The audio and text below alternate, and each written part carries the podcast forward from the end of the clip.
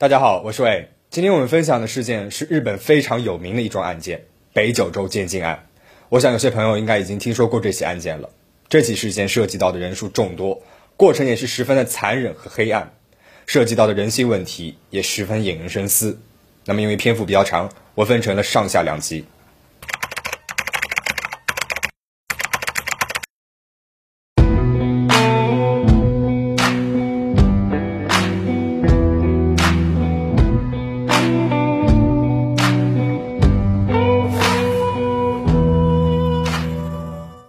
二零零二年三月六号，日本北九州市警察局来了一个女孩和她的祖父母。女孩身上全身是淤青和伤痕，整个人是神情恍惚的。她说自己是从一个叔叔家里面逃了出来，那个叔叔很凶，只要不听她的话就会被电击。警察问她那个叔叔叫什么名字啊？女孩说他叫松永泰。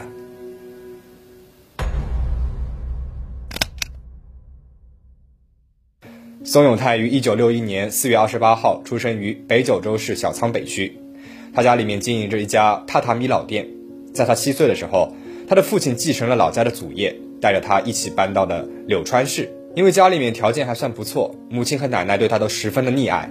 松永泰一直都是一个聪明机灵的孩子，小学他的成绩是全优，他还在学校里面担任了年级的委员长，同时呢还是学生会的成员。在中学一年级的时候，在校内举办的辩论赛里面，他还打败了三年级的学长。校内的各项活动他也都是踊跃的参加。那么按理来说，这样一个成绩优异的全面发展的学生应该是很招老师喜欢的。但是松永泰他有一个毛病，他非常喜欢说谎，而且相当的自负，所以老师对他的信任度并不是很高。进入到高中之后，松永泰也是学校里面的风云人物。在学校里面他担任风纪委员。因为松永泰呢一直都是一个溺爱下长大的人，所以他这个自我意识呢是很强的，他喜欢成为焦点，而且他擅长花言巧语。高中的时候呢就哄得不少的女生和他交往。虽然他是一个风纪委员，却因为在高中的时候和女生开房而被迫转到了男子高中。在男子高中毕业之后，松永泰他继承了副业，但是他自视甚高，觉得自己不应该就是一个榻榻米店的老板。于是呢，他把店里面的业务改为了棉被销售，然后将店面扩大，成立了股份有限公司。他还聘请了很多的员工。因为松永泰他擅长抓住别人的心理，又很会说话，他对员工许下了很多的好处，把自己摆在了救世主的高度，要求他们都必须听从他的命令。但是松永泰他原本就是一个爱夸夸其谈的人，从小的溺爱呢，也让他花钱是如流水，所以店内的盈利根本就不够他的花费。这个时候他就对员工们进行洗脑了，他让他们强行的和熟人以很高的价格去推销棉被，如果没有办法达到他的要求，就会通过电击或者是人身攻击来惩罚。那么另外一方面，松永泰他同时还和很多的女性保持着不正当的关系。在和这些女性交往的过程当中，松永泰他撒谎说自己是东京大学的毕业生，哥哥呢是东大毕业的医生，以后自己呢是准备去留学教书的。女生对于这样一个看上去文质彬彬又出身名校的异性，自然是抱着一份好感的。于是松永泰他一边享受着身边女性的崇拜目光，又一边对他们进行洗脑，进行精神控制，同时呢还以各种各样的理由从他们那边获取金钱。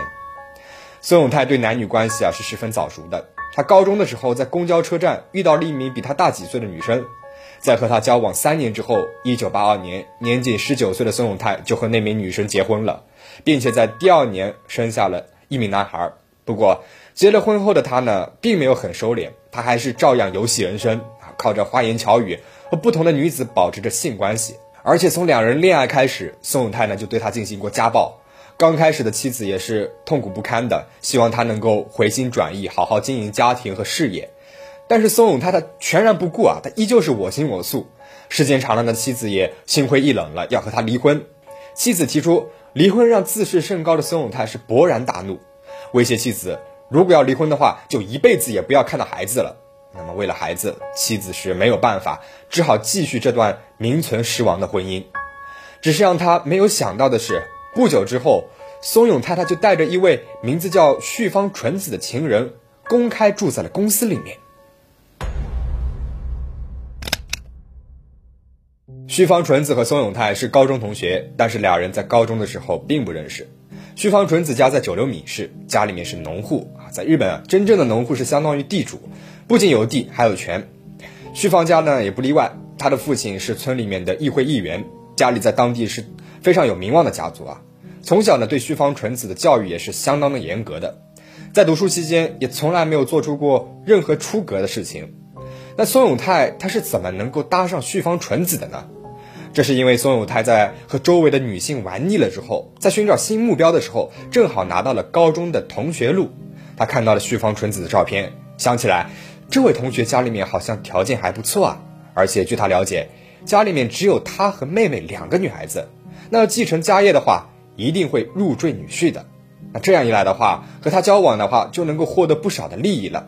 带着这个不纯的目的，他主动的接近了须方纯子。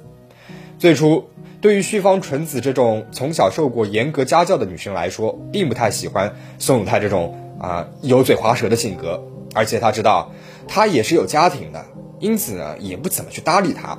但是没有想到的是，松永泰他看两个人的关系一直没有什么进展，居然开始动起了歪脑筋。有一次，他把须方纯子叫出来玩啊，将她哄骗到了情侣酒店里面，还强行的和她发生了关系。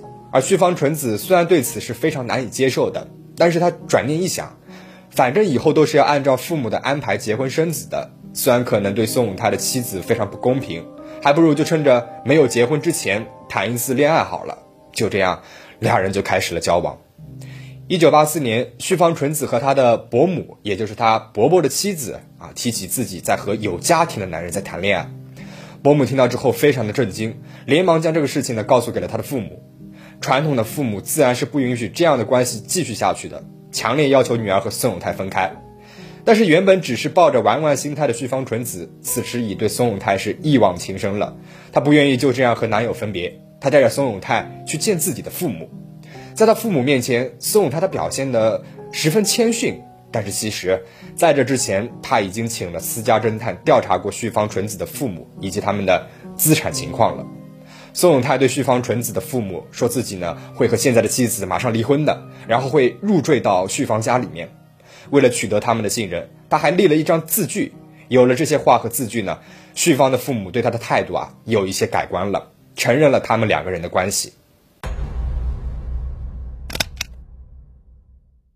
在两人交往不长的时候，松永泰的确是对须方纯子百依百顺的，但是随着时间的推移，松永泰他慢慢的开始显出自己的本性了。在某一天他们聊天的时候，须方纯子提到了自己的前男友，这让松永泰觉得须方纯子还没有忘记对方，这是他无法忍受的。两个人就此发生了激烈的冲突。松永泰在这个时候呢，第一次的家暴了须方纯子，他还要求他交出以前的日记本。他不顾须方纯子的求饶，一边问他以前的事情，一边殴打他。须方纯子没有想到男友还有这样的一面，问他怎么样才可以相信自己。松永泰呢说，你在自己的胸部和右大腿上面刺上我的名字，然后和认识的男性打电话，和他们都断绝关系。须方纯子居然也照做了。家暴只有零次和无数次的区别。有了第一次的家暴，松永泰呢也不再掩饰自己的暴力倾向和病态的控制欲了。须方纯子稍有不入他意的地方，就换来的是一顿毒打，甚至是电击。在这个阶段，松永泰他其实没有和妻子离婚，妻子也知道须方纯子的存在，虽然他很想逃离松永泰的身边，但是带着几岁的孩子要逃出去不是一件非常简单的事情啊。松永泰对妻子和须方纯子的态度啊也是日益的恶劣了，两人是经常受到殴打。妻子被打的时候呢，还会大声的反抗，然而须方纯子在被打的时候都是一声不吭，默默忍受的。甚至有一次，松永泰在妻子和孩子的面前又对须方纯子暴力相向，要求他去舔干净地上的沙拉酱。妻子急忙喊道，不要在孩子面前做这样的事情。但是须方纯子她却当作没有听到，毫不犹豫的就跪在了地上，将地上的沙拉酱给舔干净了。像是这样摧毁个人意志的暴力和惩罚，时不时的就发生在他们身上。在又一次被松永泰打伤之后，须方纯子被送到了医院。接诊的医生觉得不太对劲，于是报了警。警察呢也立即要求松永泰协助调查。妻子想着这一次人证物证都在了，松永泰应该是会被逮捕了，但是他却没有想到，须方纯子并没有举证。仅仅几个小时之后，松永泰就被放了回来。妻子认为这样下去的话，自己很有可能会丧命的，于是他策划了一段时间，带着儿子逃出了家里面，并且将之前录好的家暴视频给了警察，申请被害人保护，终于和宋永泰离婚了。但是和妻子相比，旭方纯子呢就没有那么的幸运了。在没和妻子离婚的这段期间，宋永泰一直是和旭方纯子住在一起的，保持着内缘妻的关系。内缘妻呢，就是没有办理婚姻登记、有实无名的婚姻关系，这在日本的法律呢是得到承认的。在前面呢我们也说到过，宋永泰他胁迫公司员工以高价去贩卖棉被。原本旭方纯子呢是在幼儿园工作的，后来也被宋永泰叫到了他的公司里面去工作。在他的公司里面，旭方纯子按照他的要求欺骗信任自己的朋友，让他们办卡，然后骗取他们的钱财。被发现之后，反而大声的质问被骗的人：你们是要搞垮我们的公司吗？到底是要干什么？这和之前安静乖巧的他完全像是变了一个人一样。宋永泰因为这些诈骗行为，他赚取了一亿八千万日元。因为他在公司建立了上下级的惩罚制度，对员工呢也时常是暴力对待，员工不堪忍受，相继离开了。这也造成了公司的业绩不断的下滑。后来诈骗的事情也被警察知道了。一九九二年，警方以诈骗罪和威胁罪起诉了宋永泰。宋永泰他不得不带着旭方纯子开始了逃亡的生活，而公司呢也以九千万日元的负债倒闭了。在逃亡的过程当中，他们回到了宋永泰的老家北九州市。宋永泰在找房子的时候认识了房产中介青木，通过青木，宋永泰找到了住的地方。宋永泰呢经常会约青木出来喝酒，两个人的关系啊也是越来越熟络起来了。有一次在喝酒的时候，宋永泰突然跟青木说：你以前在公司里面擅自挪用公款，这可是犯罪啊。他还趁着青木喝醉拿出了一张自白书，内容是青木挪用公款，让青木签下了自己的名字。酒醒了之后，青木他是十分的后悔，但是没有办法，被宋永泰抓住了把柄，只能听宋永泰的话，带着他的女儿 A 子搬进了宋永泰的公寓。 A 子呢就是我们开头提到的那位在警察局报案的女孩。那么为什么宋永泰会要求青木和 A 子搬进他的住处呢？因为他拿那封自白书作为了威胁，要求青木他们到处借钱给他挥霍，他们搬进去之后，他就可以更好的控制他们了。平时宋永泰对青木他们的饮食、睡眠和大小便啊都是加以控制的，稍不如意就会用电棍进行电击惩罚，而且每次电击宋永泰都会指使旭方纯子去执行。当时的旭方纯子已经是怀孕了，还快要生产了，但是他基本呢都会去照做。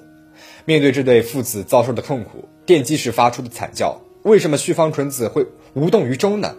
因为长期和宋永泰相处，并处于精神高压状态之下，旭方纯子已经没有任何反抗宋永泰的想法了。即便宋永泰他没有在家里面，他也不敢放这对父女出来。如果宋永泰突然回来的话，发现他没有在虐待这对父女的话，那么虐待的对象就会变成他了。除了纯子，宋永泰还会要求青木的女儿 A 子也去电击自己的父亲。如果小女孩不照做的话，那么她自己就会被电击了。青木是不忍心看着女儿受这样的折磨啊，他自愿带上了电击的工具，让女儿进行电击。长时间的虐待让她的身体是急速衰弱。一九九六年二月二十六号，在多次被电击之后，青木是不堪忍受，衰弱死去了。青木死后，宋永泰要求 A 子和旭方纯子把青木给冲到了下水道里面，并且不断的和 A 子强调是他杀害了自己的父亲，加深了他的罪恶感，逼他写下了杀害父亲的确认书。那么 A 子后来是如何逃出这座牢笼来报案的呢？后来又发生了什么？我们下期再说。